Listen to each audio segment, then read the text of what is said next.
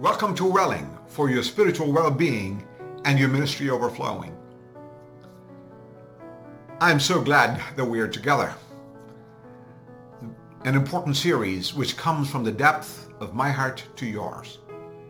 From the richness of experience that has been entrusted to me while I am under treatment for the depth of the exploration of the psalmist could not have otherwise be understood.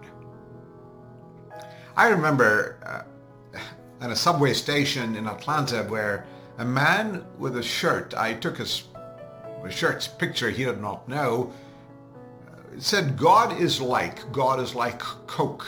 He's the real thing. God is like Pan Am, the organization, and the business does not exist anymore. He makes the going great. That was their slogan.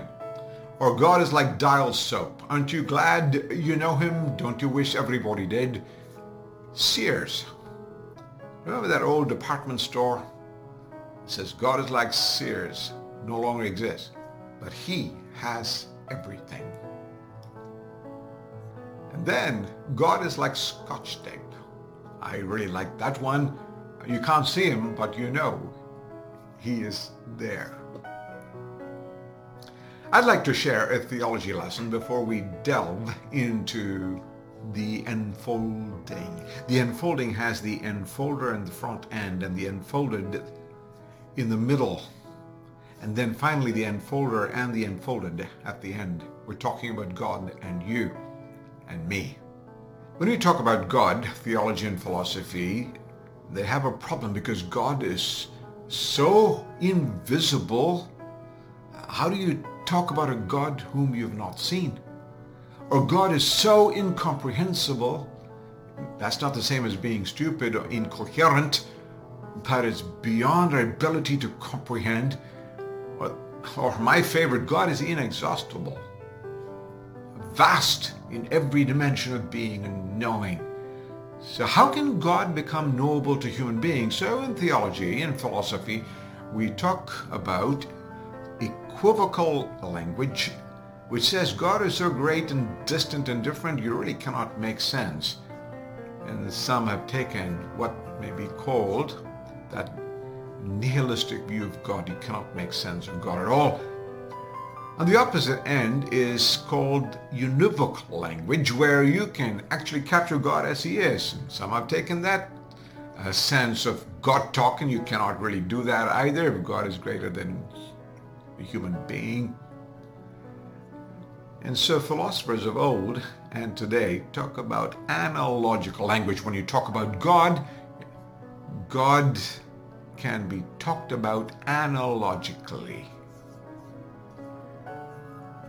Because God has given human beings the capacity to personally know him,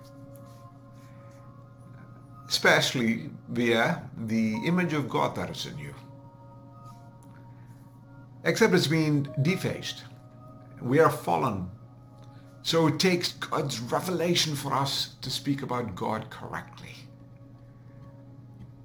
the Bible is God's revelation to us, where God adjusted himself and accommodated us in our situation without error, but in a way that we could understand and talk about him.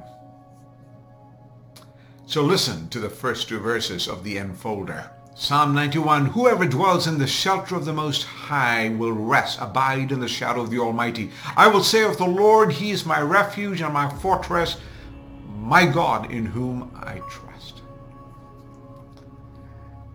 There are four metaphors for God here. We call them majesty metaphors and military metaphors. Majesty metaphors. He's a shelter.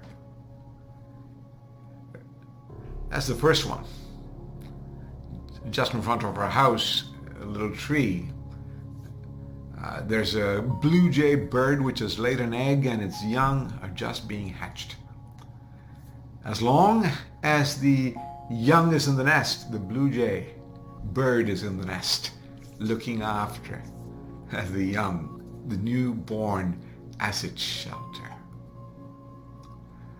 A second metaphor for God is God as shadow. What a beautiful capture of what he is. If you've studied shadows, the light is behind you, and the biggest image in the shadow is what is thrown on the ground. Uh, if my whole image is shown on the ground, this little pen that I'm wearing, the image of the pen, even though it's real, is not shown on the ground. The shadow, of the bigger image covers the shadow of the smaller image. That's whom God is to us, the shadow. You're real, but he covers you. Then we have what may be called military metaphors. God is refuge. God is a sanctuary. You're a refugee in God. Not long ago, I was in Germany. Germany has a very welcoming policy to refugees. As long as you learn the language and go through the school system, you're welcome. Everything is taken care of, food and medical benefits and so on. They take refuge in this country in the same way we take refuge in him. He's our sanctuary. The second military metaphor is that he is our fortress. Not only our sanctuary, but our stronghold. He is our dwelling place as our shelter and shadow. He is our hiding place as our sanctuary and stronghold. Some years ago, we had the privilege of having the composer of a beautiful hymn which became a perennial song. The composer and his wife came to be with us at a Reach special event. He had written a song called You Are My Hiding Place, became very popular. Listen to how the words go.